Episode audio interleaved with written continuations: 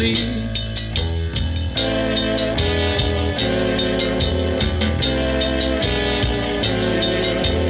Kiko and the lavender moon not dancing, making faces at a big black cat.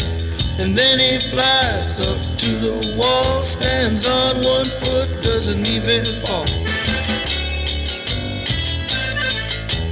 Dance and dance, still dance until he goes off to sleep.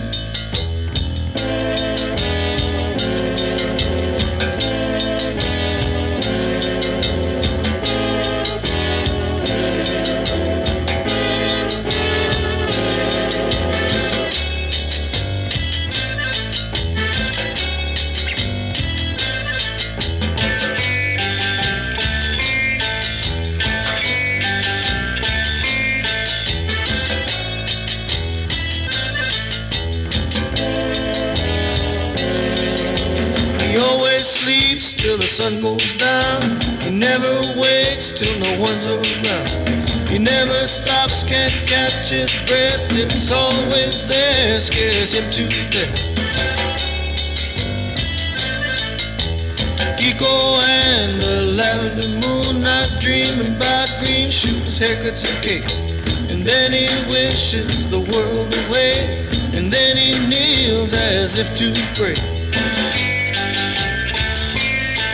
He dreams and dreams, Kiko and the lavender moon.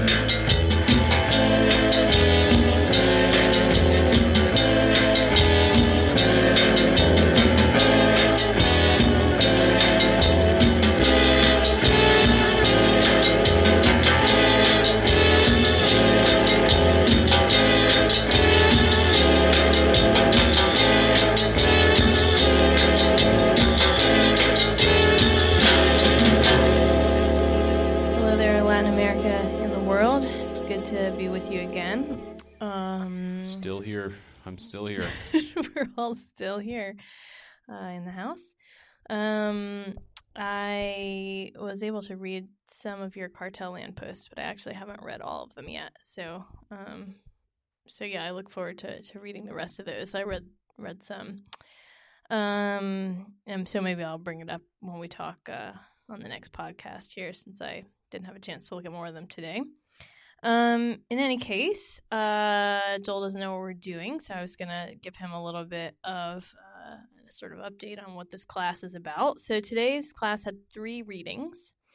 The first one was a New York Times article. That's too many. well, the one was just a New York Times article. It was very short, and the other two were also reasonably short. But it was perhaps too many, especially in the time of COVID. Um, but in any Because case, you start, you get a New York Times article, and the next thing you know, you're reading about COVID, and then it's like you're done for the day. Well, it's it just was- take a nap. No, just it was a- give it up. it was a PDF. They didn't have to oh, go good. to the yeah, don't don't didn't have to even go to New York to Times. NewYorkTimes.com. Um, they will have an assignment like that in, in maybe next week where they actually are going to look at COVID in Latin America. Um, Uplifting topic. uplifting topic, yeah. Anyway, um, but maybe maybe you should give someone an opt out, like a mental health opt out of that assignment. yeah, well, yeah, I don't know. Anyway, we're struggling over here as we enter month two of, of isolation. Everybody's everybody's pooped, pooped from staying home.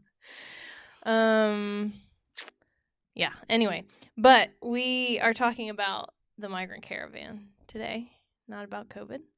The big Um, one from a couple years ago. Yeah, so in 2018, uh, you probably remember there was a big sort of political firestorm over this migrant caravan that was coming in from Honduras.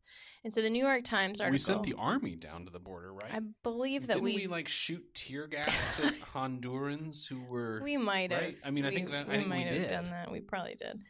Um, in any case, uh, I will read a little bit about background that came out of this New York Times article that I assigned, um, which is that a caravan of migrants, nearly all of them Honduran, uh, at this point in 2018, was making its way north through Guatemala toward Mexico and the United States. And it, it was the, at the time the latest and certainly the largest iteration of a phenomenon that has occurred from time to time, which is that big groups of Central Americans join together to face the challenges of migration, uh, their numbers providing security against the criminals that stalk their route, which we will get to sort of think about in a little more depth as we look at some of these Do we- articles. Do we get to talk about how these get organized and who organizes them or anything like that? Is that because that's what I've always wondered. You know, I don't really actually know um, the full answer to that question, though. What I do know um, about this one is that because it ended up getting so much press once it started, so they often Okay. start smaller and then people Okay. kind of glom on, so that you have some of it, which is, I think, you know, fueled by Media attention. Is and then people taking I the see. opportunity to sort of join a group. Um, Okay. And I think to call it a single caravan is both true and not true. okay. Um, so like parts of the group would be making the trip, and some would like cross into Guatemala, and others were still in Honduras, and so like it, I think sounds a bit more coherent than Okay. the thing actually is. Okay. Um, though I haven't actually read scholarship about. I mean, presumably there are some community leaders that would be doing something in, Yeah. in these. I just uh, wonder.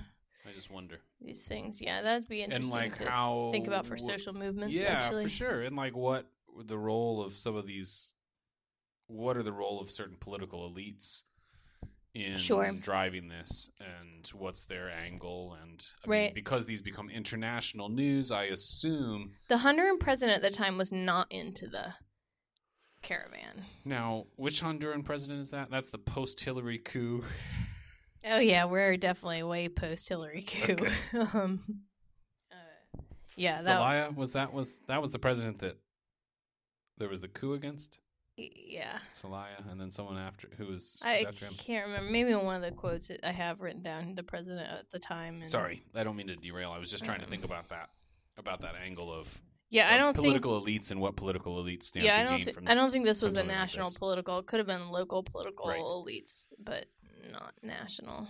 local power um, brokers. Anyway, read a quote. There's a couple quotes from the New York Times I'll start article. here. I'll start here with the card labeled number one. Mr. This is from the New York Times article. Mr. Trump made the fight against illegal immigration a central plank in his presidential platform. True enough. During his presidential campaign, Mr. Trump's fierce attacks against immigrants were wildly successful in firing up his conservative base. And you're asking me not to editorialize this. All right. All right. All right. All right. And with midterm elections only weeks away, he has renewed these attacks, warning of criminals pouring over the border to threaten American citizens and suggesting that undocumented immigrants will cause economic dislocation and job loss. I mean, I don't know what else to say other than I can't say anything. I can't say anything. I am I'm rendered speechless by I by mean- co- confronting the the the way that that is wrapped in some kind of like like I don't know. I'm I'm speechless. Yeah. So, I mean, one of the things that, one of the reasons that I think that this is an interesting, I think it's an interesting thing to talk about. I mean, apart from the racism, right, which is very important. And we've talked about that sort of U.S. racism towards Latin Americans as a Right. historical phenomenon Right. going back. It's taken a whole Yes. lot of different forms, right? I mean, we talked about it in all kinds of different ways. A hundred, you know, hundred years ago, it was like a, you know, yes. right. This is a sort of modern incarnation. Right now, it's in a Yes. tweet instead of in, you know, whatever, a letter to, you know, whoever. Elihu Root's Yeah. letters. Exactly, right? Right. Um, so you know they read about that Elihu Root in uh, in the Schoultz book. Yeah. Um, but the other thing that this brings up, I think, um, and as we think a little bit about the role of immigrants in the United States, which I think we will a little bit for Friday, um, is it doesn't really matter what is or is not good policy here in the sense that this is being used as a political kind of wedge issue, right? And so it's again that we see this kind of foreign policy being determined by what is sort of selling politically expedient. Exactly. Um, so whatever else is happening in you know relations, economic relations or whatnot, and whether or not this is actual rational policy making from a whole variety of perspectives, right, becomes completely overwhelmed by the political kind of utility of these kind of arguments. So I think that that was like one of the reasons Okay. I pulled that quote out of Okay. this uh, this article was because we've seen both the kind of racist appeals and also the use of the way in which domestic electoral concerns have like shifted kind of U.S. policy towards the region. Um, and I think we see that again, you know, as it comes around in its different form, but looks actually remarkably similar to things that we've seen historically when we opened. Right. You know, we're sort of bringing this Right. back to the Right. opening of the course. Right. Uh, I think in a in a number of ways. Right. Right. Right. Right. I'm just going to keep moving. Do it. I think that this one, I see Mr. Trump again at the start of this one, so I'm not sure that there's going to be any any change in my capacity to respond. Uh, Mr. Trump's initial salvos in his response to the caravan this week were directed at the Honduran government, but were quickly expanded to include El Salvador and Guatemala. I can't believe that he can even pronounce those. Um, so, sorry. He threatened all three countries with a suspension of foreign aid should they allow their citizens to continue traveling toward the United States.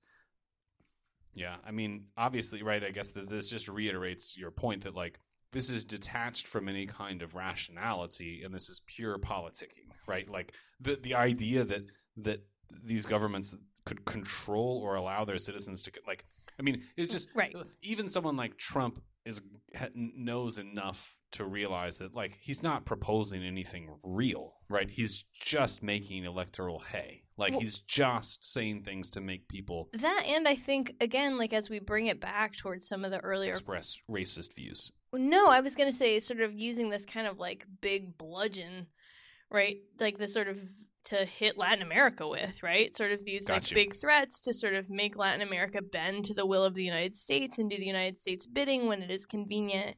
So do Um, they? Do they well, respond? to so what's interesting, and actually I think really quite interesting, is that um, the president of Guatemala, who's this guy Jimmy Morales at the time, uh, who I think is actually, I don't know if he's still in. I've forgotten now. I've like I'm like in a time warp of what's actually happening. Uh, in any case, he was a he was a trip of a president, if I remember correctly. I'm pretty sure he's a comedian turned president. Literally a comedian, not a podcaster. Literally a president. comedian.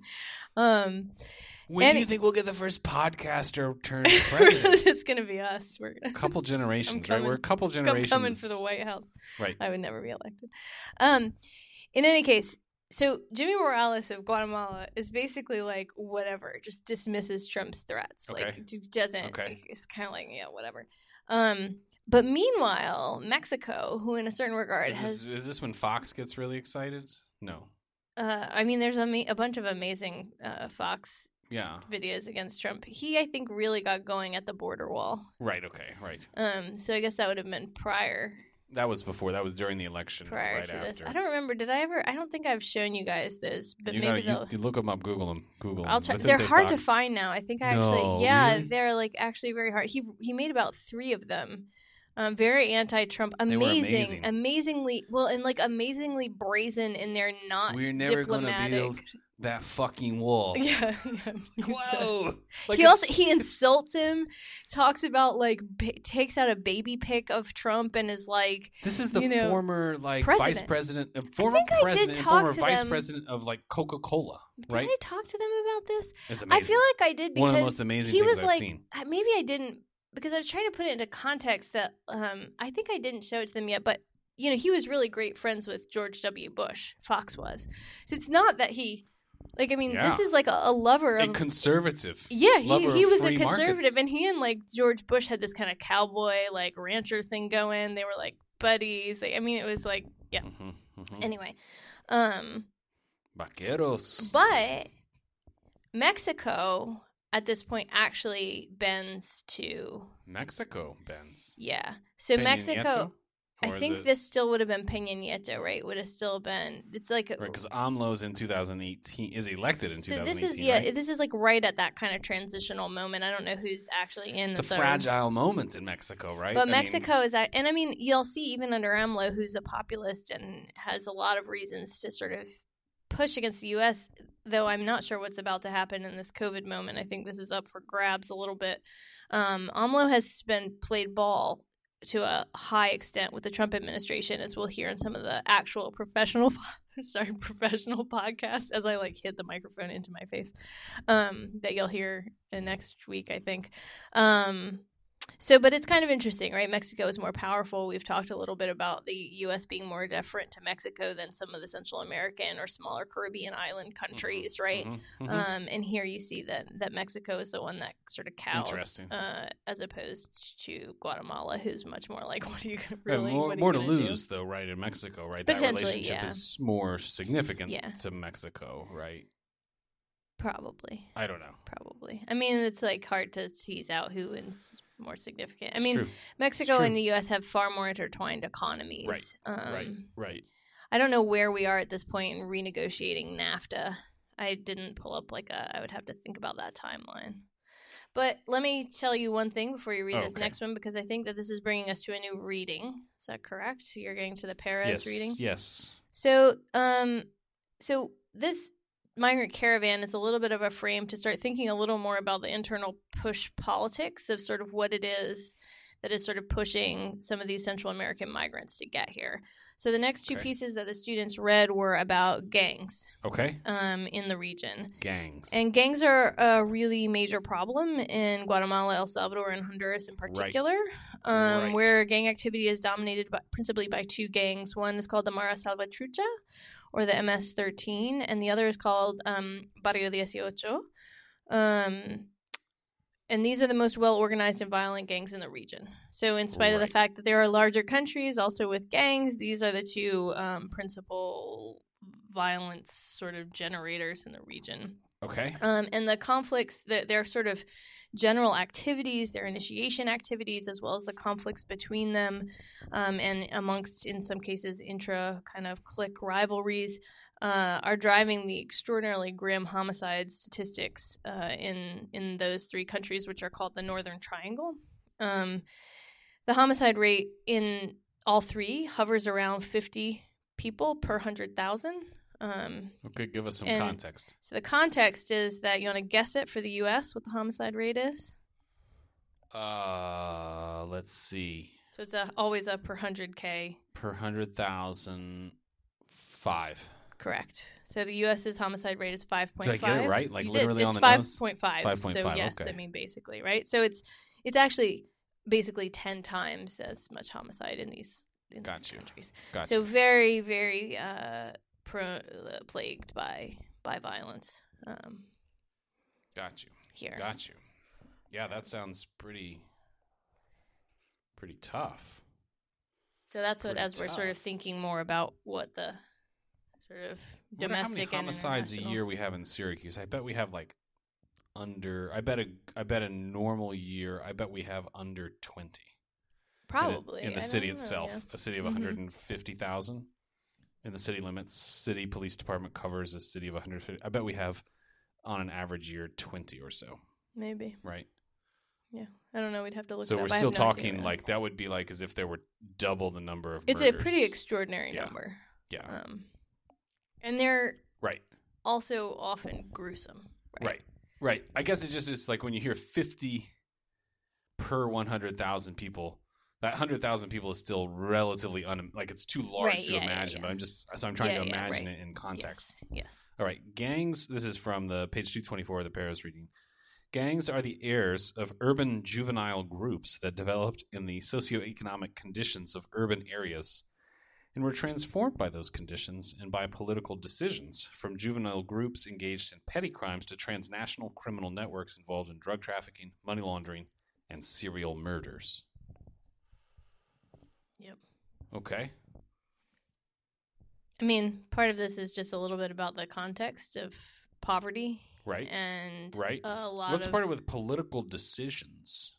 I, I don't know what that I says yeah. they were transformed by those conditions and by political decisions. That may be about.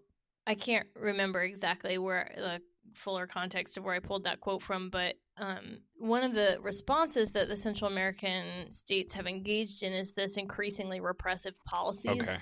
Right. Um, and it's those increasingly repressive policies combined with the drug trade that have actually pushed these gangs to become far more organized. Um, and more transnationally, right? so the looking transnational, tap, yeah, we'll looking talk. to tap larger. Like they're just looking to bring in more money, right? And you can't. Uh, Well, or- it's more that the drug, the DTOs, the drug trafficking organizations, sort of found ooh. them useful.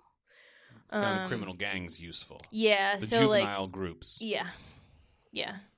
Ooh. So that you have these kind of like, they actually have different words in Spanish to differentiate between what they will call like a youth gang that's not what, and a like a gang g- gang. I don't know. It's like, but anyway, there's this distinction in Central America between pandillas, which tend to be these okay. more like youth oriented, like roving bands of hoodlums. Yeah, kind of, but that aren't necessarily particularly violent. Maybe some petty crimes, and then the maras, which are the like Maras? actual, yeah, that are sort of the actual uh, gangs that are far more violent, far more uh, linked with the larger narco trafficking networks. Okay. And so that there was a bit of a transition from. But you ur- don't want to be either, right? Like respectable society. No, I mean, I think that I Right. mean this sort of think about the pandillas as like you're in a very poor neighborhood Okay. in a big poor city, right? It's Okay. in Salvador, you know, Right. Tegucigalpa, right? And you, the police are poorly trained and corrupt, and you know Mhm. where you then form, you know, kind of street culture, kind of Right. yeah. Um, so that these have existed and continue to exist in some parts of the region that aren't nearly as violent or associated with this kind of narco trafficking, but sort of a whole confluence of things made these three countries um, have a sort of shift from that kind of more loose, you know, Right. Right. And these organization. organizations, this is doing more. I mean, I'm, I know you talk about this sometimes, but as I'm starting to think about this, it's almost like where where state penetration is so low and state capacity is so low. It's not only that the communities are ripe for being in, um, what's the word I'm looking for? Not incorporated, but being. It's not only that they are are like ripe for the kind of organization that a drug trafficking organization might want, but that that the I would- longevity of those drug trafficking organizations means that in a sense they're almost forming they're almost forming society like where the state cannot. But but the consequence of that is like i guess i wonder i mean if society gets organized by drug mm-hmm. gangs and by transnational drug trafficking organizations like how like the state it seems like would have to undo certain things and then redo like it would require double the capacity the Right, state would have to work right. twice as hard I mean, I would say a couple of things. One is that I mean, the drug traffic, the transnational drug tra- trafficking organizations take advantage of areas where there's weak state capacity, um, and particularly, um, some scholarship shows weak state capacity in the policing and uh, judiciary.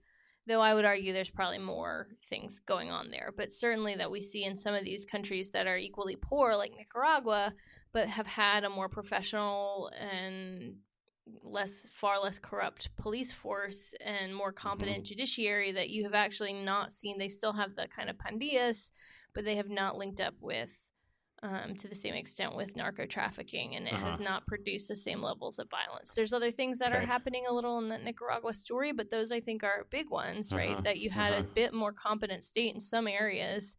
People had very high satisfaction with the police. There wasn't this kind of antagonistic relationship between police and society. Um and so then you got that was like a less use it was it was like a more challenging place for a kind of home base for narco trafficking and so you know, Mhm. it's Okay. it's not that it's absent from Nicaragua, but it's it's it's integrated into the country in a very different way that has not produced the same violence, even though Nicaragua Right. was one of the poorest countries in the region. Interesting. Interesting. Um, so that that we see that the like weak state capacity is actually part of I think the the growing of that gang culture. The other thing Nicaragua did that was very different is in in contrast to these what they call mano dura policies, which are like hardline, we would say I think Right. hardline policies. Um, Nicaragua really saw gangs partly like they were looking at them as these pandillas they saw them as like problems of social life right that like right. young men didn't have enough to do they didn't have Well, they had a jobs left-wing s- government. and so right along. well, n- no. What's fascinating is that the, I mean, this gets into all this domestic stuff. Um, but okay, so as it got mentioned in one of these articles, I forget which one, but I think the Paris article. But Nicaragua also had a civil war. So in this northern Right. triangle, two out of the three countries have civil wars. Um, El Salvador. Guatemala, it was really actually a genocide. Calling it a civil war is really a misnomer. Um, El Salvador was truly a civil war Mhm. um, but Honduras doesn't, right? So the Mhm. violence can't be explained fully by that. And then on top of that, Nicaragua also has a civil war. Right. Um, but interestingly, in Nicaragua, the rebels win. Right. Um, but then Right. the rebels actually cede power. The revolutionary party that comes in Mhm. cedes power in democratic elections after two cycles of elections. Mm-hmm. Um, and that's actually part of why the police is so professionalized I see. um, is that you had a revolutionary police force that then had to function in a democratic context Right. and the way they saw to save themselves was by professionalizing um, and they also had all these kind of revolutionary ideals about like society Yeah, and how you yeah, fix yeah. society there was a lot of top brass in the police that were old revolutionary fighters um, so yeah it's a American really Marxists. it's yeah right. Yeah. Like Yep. post post Fidel kinds of right. Mhm. I mean, like this, this this is the tradition it comes out of. Right. Correct. Correct. Yeah.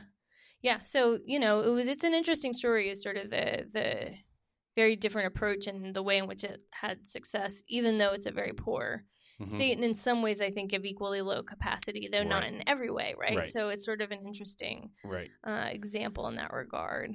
Interesting. Interesting. Uh, here's from 226 of the same Paris reading. One of the major trends observed across the region is the declining age of entry into youth. This is dark. Yeah. declining this, age of entry into youth darker. gangs. Another trend is the expansion of gang activity to rural areas. Ooh, Yeah. God. Gangs are no longer restricted to big cities, but increasingly emerge and operate in small towns and villages. My God, sir. Yeah. That's dark. It's dark. That's dark. And I think that again, if we bring this back, and the, the next reading that I think you're about to start quoting for is, is even darker because it's more of a journalistic portrait. So Guillermoprieto, who occasionally also says kind of weirdly, She's just Uh, privileged. She's just privileged, Yeah. right? I mean, she says things that are, that expose yeah. her blind spots. sometimes, yeah, sometimes they're a little, yeah, a little Beautiful writer. yeah, Beautiful writer. yeah. But you know, it's like uh, there's a line in here about one of the gang member, like gang leaders that's in prison, talks about his Chinese eyes, and you're just like, oh, Chinese God, eyes. I'm not really? serious. She's sometimes really bad. Like occasionally, that's like yeah. anyway. But yeah. she's very Yikes. Okay. anyway. I'll watch out It's for like that. high cheekbones. I didn't put that in one of the quotes. It's Yeah, but yeah. anyway, guys, if you noticed it, It's tough. I I generally really like her writing for how descriptive it is and how I think she really paints nice pictures. And then I often have to be like, oh, sorry about the sort of so weird though. All that stuff. is She's Mexican, right? yeah, Yeah. And it was like, remember that like I was a chino because you have curly because I hair. have curly Yeah. hair. Yeah, That's that was the weirdest part to me yeah. when we were there. So like weird racial like Na- labels and labels stuff, yeah. that may eh, I mean best case scenario she's simply reflecting the racism of her society. Right. Yeah. I mean, you know, it's, Right. In that case, it's a little. It was a bit, a bit of a. I. It struck me as I was reading Yes, it that she striking, described someone striking. having Chinese eyes. I was Quite like, striking. She thought Quite he was beautiful. I think beautiful. Yes. So he also apparently had two eyeballs tattooed on the back of his head so that he could see his enemies everywhere. she didn't get to see that. She didn't get to see those eyes It's wicked. how they looked. Um. Anyway, before you read your, you have Guillermoprieto next, Yeah. right?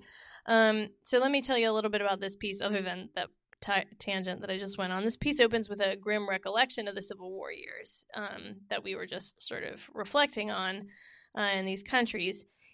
And so she's talking. This article in particular focuses on El Salvador, and, and she reflects on the the many dead um, and sort of the the brutality of that war This is Um, El Salvador. in El Salvador and how you know she she actually was talking about a lot of the deaths that were of people in the Catholic Church right you had Archbishop Romero Right, Romero. right that there's there's some movies about um also four nuns I think Jesuit nuns from the US were slaughtered uh during the war um and she notes that El Salvador of today is actually riddled by worse violence than at any point since the early years of the war um, which is linked inseparably to the United States by an immigrant stream that started during the conflict.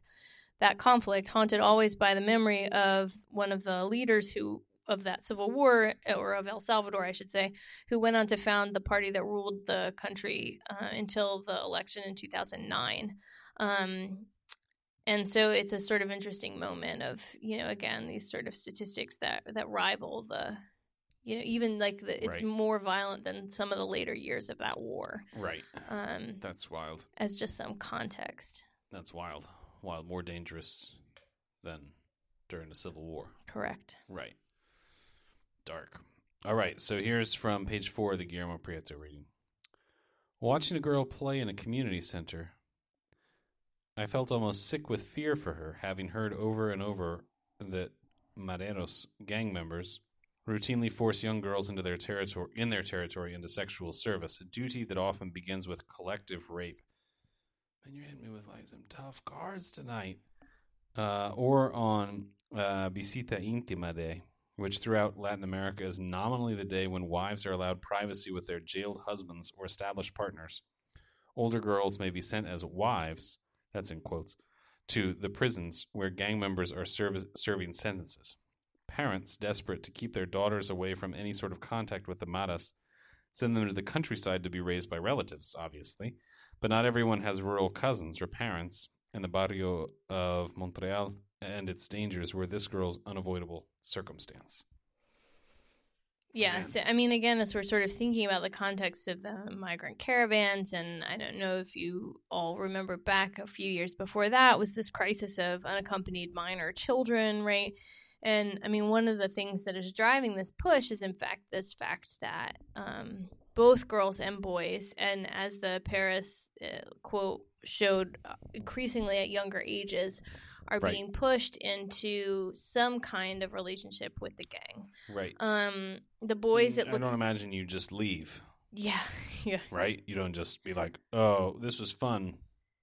Well, Peace I mean, out. a the for the I mean, boys. for the girls, I, I, I, I talk about the boys, obviously, right. Like when we're talking about rape, it's not like, oh, no, there's obviously no choice. Yeah, no. With the boys, there's mm, probably to some degree more choice, and I think Guillermo Prieto shows some of that. Though I don't think it's even always the case that there's choice there. Right. I think she portrays it as that uh, in a way that suggests that it's always a choice, and I think that there are far more examples where boys are also pressured into that life. hmm uh, in some of these neighborhoods. Um, though I Mhm. think that there are also reasons that that she talks about why you know it still is a choice even when it's brutal. Sure, sure, sure. Let's see if we get there. Got a couple left here. Uh, this is from page seven. As U.S. immigration policy has focused on deporting the greatest possible number of undocumented migrants, no matter what their situation, a great many Salvadoran deportees, some of whom grew up in the United States and hardly speak Spanish, have found themselves back in their country of birth. A number of these unwilling returnees are mareros, who either join the local branch of their organization or try to flee back home, that is, to the United States, joining a migrant trail across Mexico used by hundreds of thousands of would be immigrants every year. Along the way, the mareros are often recruited by Mexican drug traffickers who have developed highly lucrative sidelines in white slavery, child prostitution, and migrant extortion. Yeah. Yeah. Uh I mean, there's a lot to take in here. There's a lot to take in here. Yeah, absolutely. I mean, and I think that one of the things that I don't know, I thought maybe I had a card on somewhere, but maybe I didn't. Um, was this issue that there is clearly these links between U.S. deportation policies and some of this the formation of these gangs, right? So that you had from the Civil War, um, the civil wars that we were funding, right? So the U.S. has a hand in in all kinds of parts of this, right? So we were propping up the Salvadoran regime against Okay. the the left wing parties. If we're focusing just on this one, we also were supporting the Guatemalan regime as well as the uh, fight against the Nicaraguan uh, left. This is in the Cold War context, right? We talked about this some already in class. Um, so we were supporting those wars on the parts of the regime. And Mhm, then mhm. that created displaced people during the war, some of which came as refugees Right. to the United States. Right. Um, those people in the United States faced issues and then formed these gangs. And then when they were deported, those gangs became exported back to um, the Northern Triangle Right. countries. So you actually Right. had both the um, Dieciocho and the Mara Salvatrucha started in LA, right there. So they're Los Right. Angeles gangs that then went back um, to Central America. And there's there's reasons why. I mean, we can't just blame that transnational sort of connection, but that that is certainly, um, you know, a big part of the story of how these, you know, that that couldn't have happened in a vacuum in a strong state, right? You know, it would have looked different, but that we nonetheless see that kind of transnational connection in yet another way. And then as they link up with the DTOs, becoming this far more nasty right if we're thinking about that discussion about like oh what if we legalize drugs right that this people smuggling is hmm you know now a part of these some of these criminal organizations like i mean portfolio i don't know what sure, you would sure, right, call sure, it sure. but Income to revenue source. yeah Yeah, but I guess I I guess I want to say, uh, I mean, I'm just going to say this just for because I find it so shocking, so, so, sort of morally shocking, is like the way that you just described it. I feel like the it was well, you know, there were these people they fled civil war, they came to the United States, there were some issues, so they formed some gangs, and it's like, well, I mean, come on like millions of people face issues in the United States. You don't like it's not like, oh, suddenly because you're exposed to racism you form a gang. well so the way that the the community i mean i don't i don't know the whole story here but the way that the community in los angeles was was that they were in neighborhoods that were already heavy with gangs Okay. right? So that the the Salvadoran gangs formed in response and as a protection, right, Right. against Mexican Within and African American gangs. Right. So it it does it did sort of fit the ecology. I mean, again, we could think about the way in which policing in the United States also sort of influenced that as we think about policing in Central America and Got the way you. it influences Okay. gang formation. I mean, it's the same kind Okay. of thing as happening Okay. in LA Okay. Well, this is specifying some of the issues right they at faced. the time. Right, This correct. is specifying some of the So, issues they yeah. faced, which is helpful. Yeah. So so yeah. I mean like I, I think had there yeah. I mean it's like sort of the same It's all connected, man. yeah. So it's like I mean I think we see and I mean the other yeah, go ahead. I I think I have some other things that I don't know where I no, was that's all. talk My mind, I was just anyway. being Mind- my mind being blown here by that connection, right? Yeah. Wild, right? I mean, that's crazy.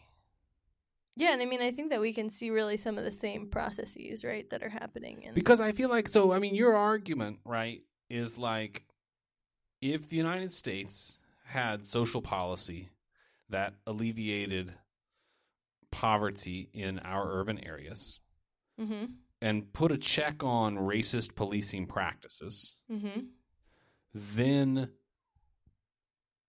MS-13 might have found less fertile soil in which to form. Well, know what you're okay, saying? so so I could say we could put the onus on the United States in the formation of those gangs here.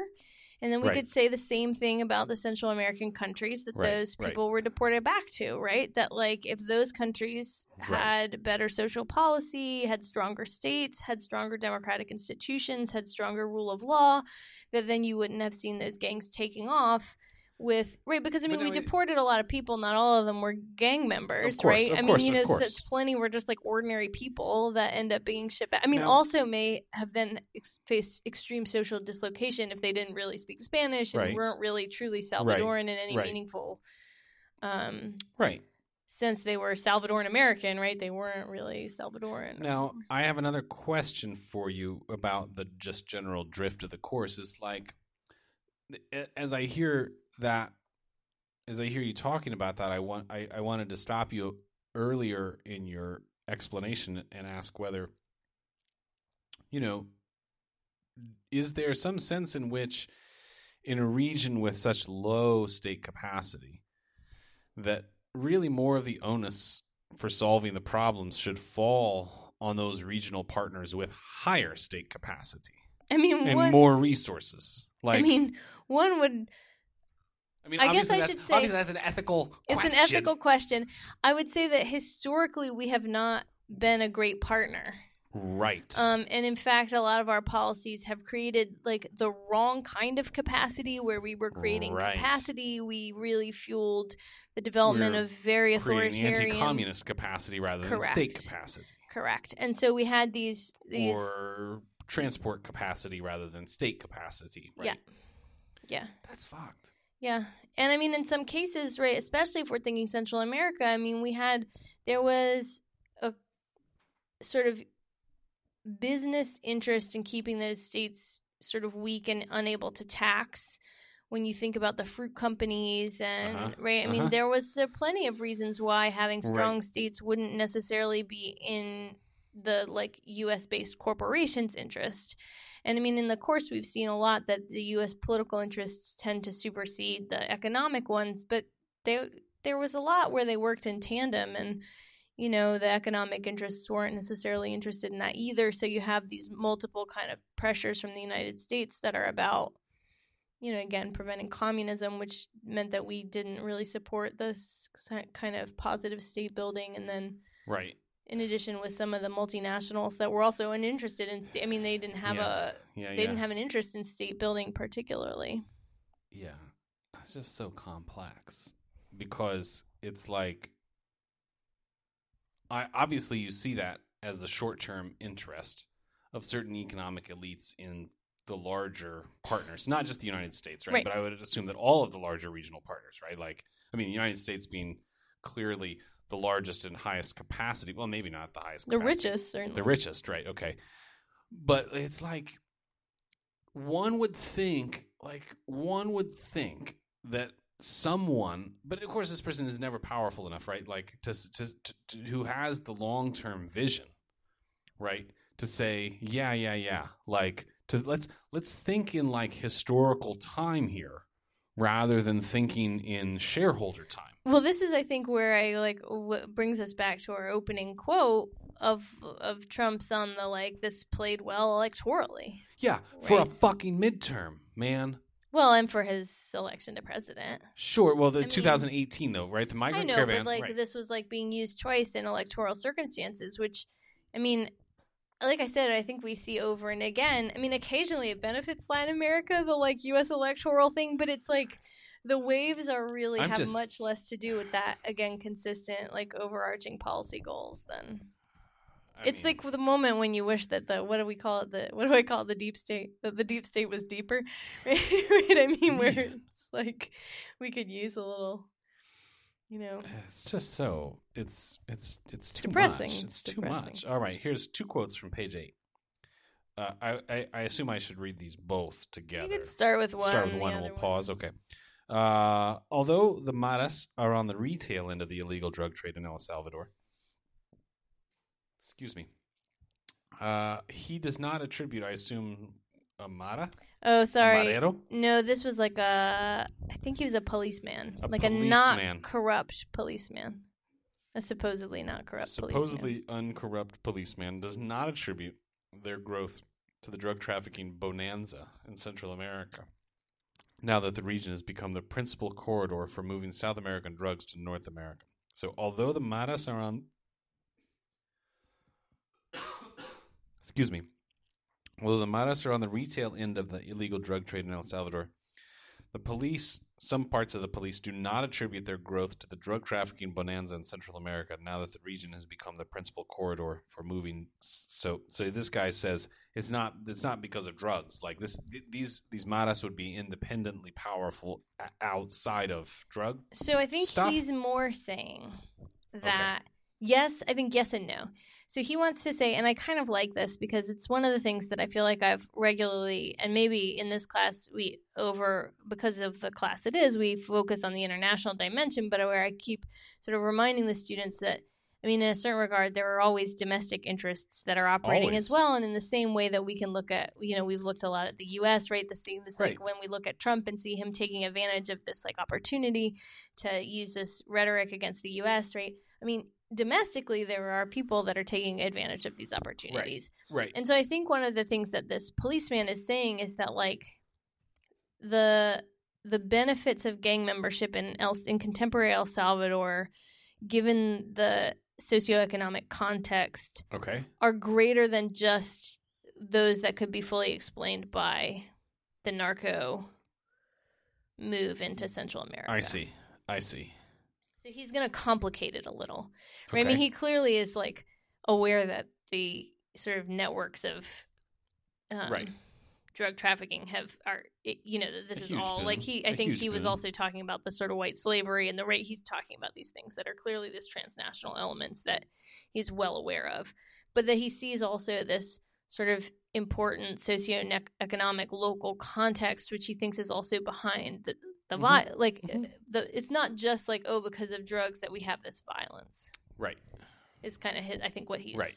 right right. saying The gangs distribute drugs, this is continuing on page 8, in the barrios while casting themselves as its defenders, Cato said. But in reality, they don't defend the barrio, they terrorize it. The barrio is the territory where they extort, distribute drugs, kill, and make money. But they don't live with a lot of luxury. They're not narcos. Their origins are in the community, and what they fear more than death itself is losing their authority there. Because the moment they do that, they're dead but it's an excellent way of living comfortably and giving money to a lot of people. Their strength lies in not breaking that chain of money distribution. That's how they can say to their underlings, "Fight for me." Right. So these are gang. These gangs are not like you're not getting rich right being a marero. this isn't Pablo Escobar Right. or El Chapo right right. This ain't even the wire.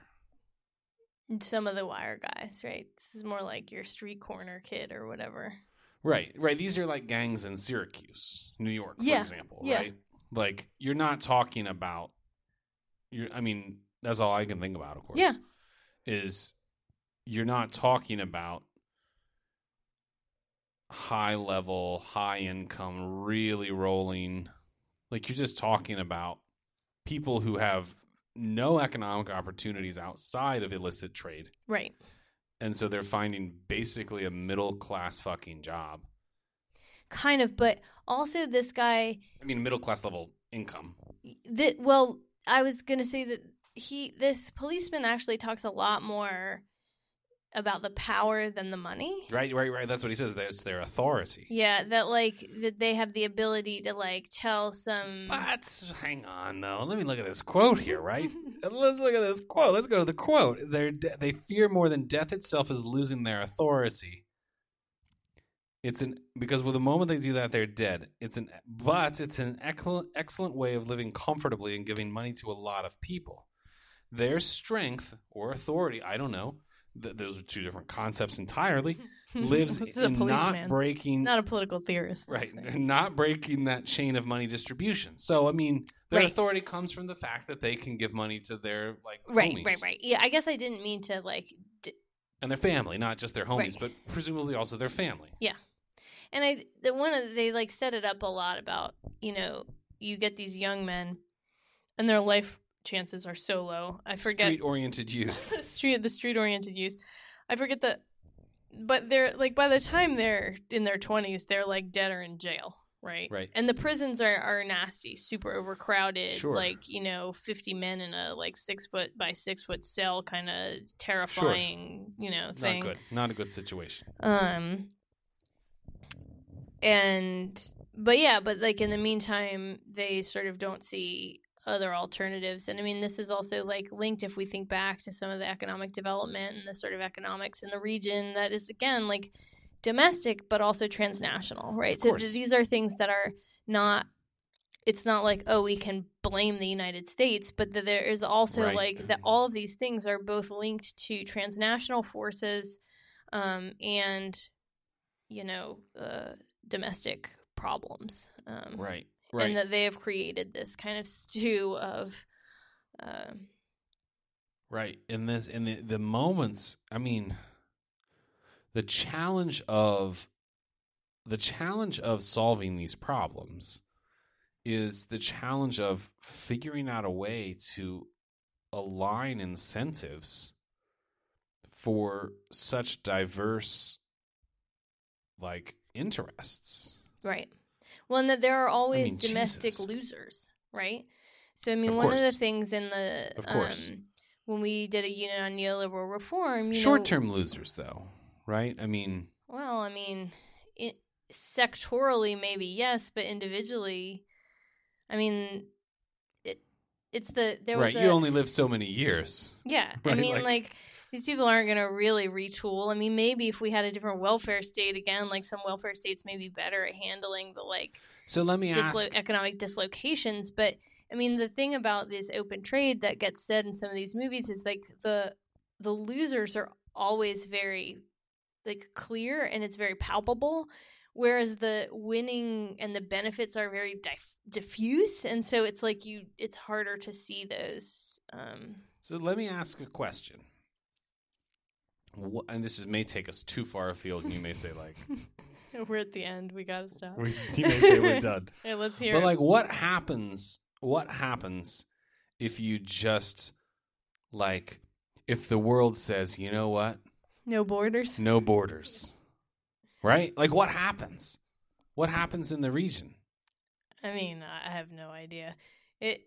I mean, Central America. If we're just, if I'm just gonna Do not. clear out? I mean, does it just clear out? Oh, if if there was no, I don't know. I don't know what would happen. I mean, I guess. Wait, I'll say two things. All right. One is that Central America tried for a period to have much more of a common, right? That there was like a union of Okay, Central okay. American states. They broke apart. That was very early, that they started out as one kind of country ish Uh-huh. and then broke apart. They made other attempts at forming a union that have never been successful. So, I mean, insofar as this is about trying to create larger units, it Uh-huh. doesn't have a great history, just period. Okay. Right. It, it, if we're just looking at Central America. Um, point number two is that if we use the United States as a model, I mean, it's not like everybody has left Alabama. Right. Right. No, they haven't. No. I mean, no. you no, know, no. you still see population, yes. even if it's people stay. sparser in People stay. poor states, for right? all kinds I of reasons. Like, for all like, kinds of reasons. Yeah. So in any case, I guess that would be my open borders two points. But in any case, I mean, it's certainly a fascinating thought experiment. You guys can think about it in your responses if you want. Um, Start a YouTube. you could start a YouTube show. You could start your own podcast. Start your own podcast. open borders podcast. Um, I'm sure it exists. yeah, it probably does. There's I'm like sure five hundred thousand podcasts. Well, in YouTube's, I mean, there's got to be endless, YouTube's endless people YouTubes. about that. Literally, it's literally infinite. Yeah. But this all brings us back just so we can wrap up. I don't know how long we've been talking. I'm, I'm in like such a time warp now that I, I don't even know. Uh, lost all sense of time.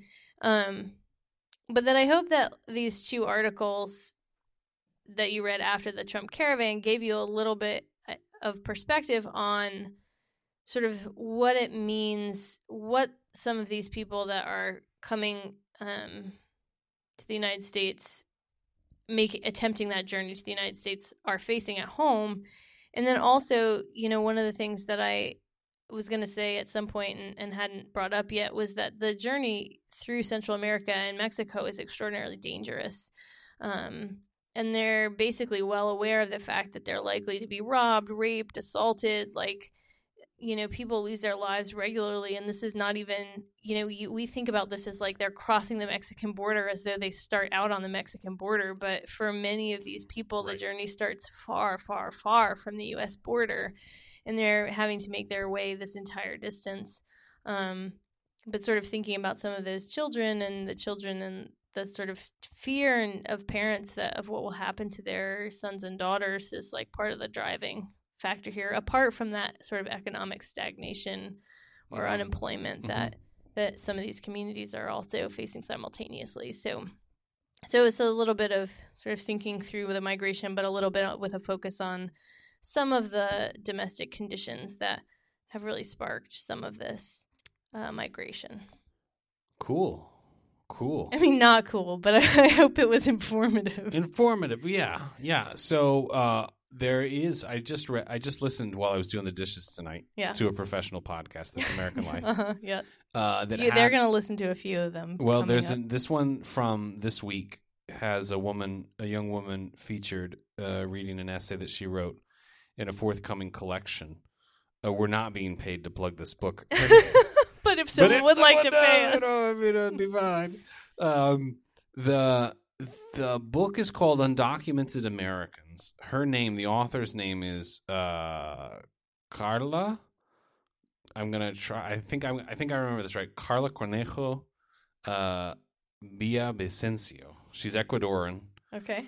uh, from grew up in New York City, and her essay was fucking powerful. Really right? interesting. I'll have to really to it. powerful because she's like, you know what? Like my parents are just like regular people. Like there's no like heroic story of striving here. Right. Like Right. they're just like Ecuadorians that moved to New York City and like you Had know jobs. like they had Yeah. bad jobs right. and like uh I went to Harvard, but like I'm not gonna tell you some story about like how much like whatever. I mean, just listen to it because it's really good. This is really really good. great. Really really really real good.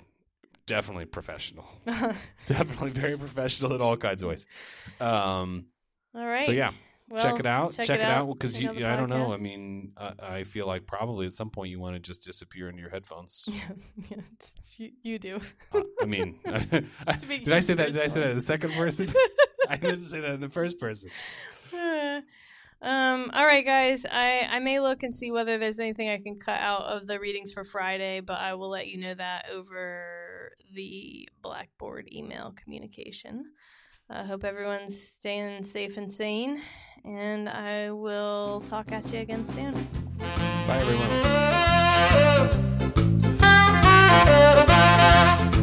Well, I feel so good. I've got the boogie in my bones. Well, I feel so good. I've got the boogie in my bones. Can't you see it, babe? It keeps me jumping all the time. Well, I feel so good. I've got the boogie in my bones. Well, I feel so good. I've got the boogie in my bones.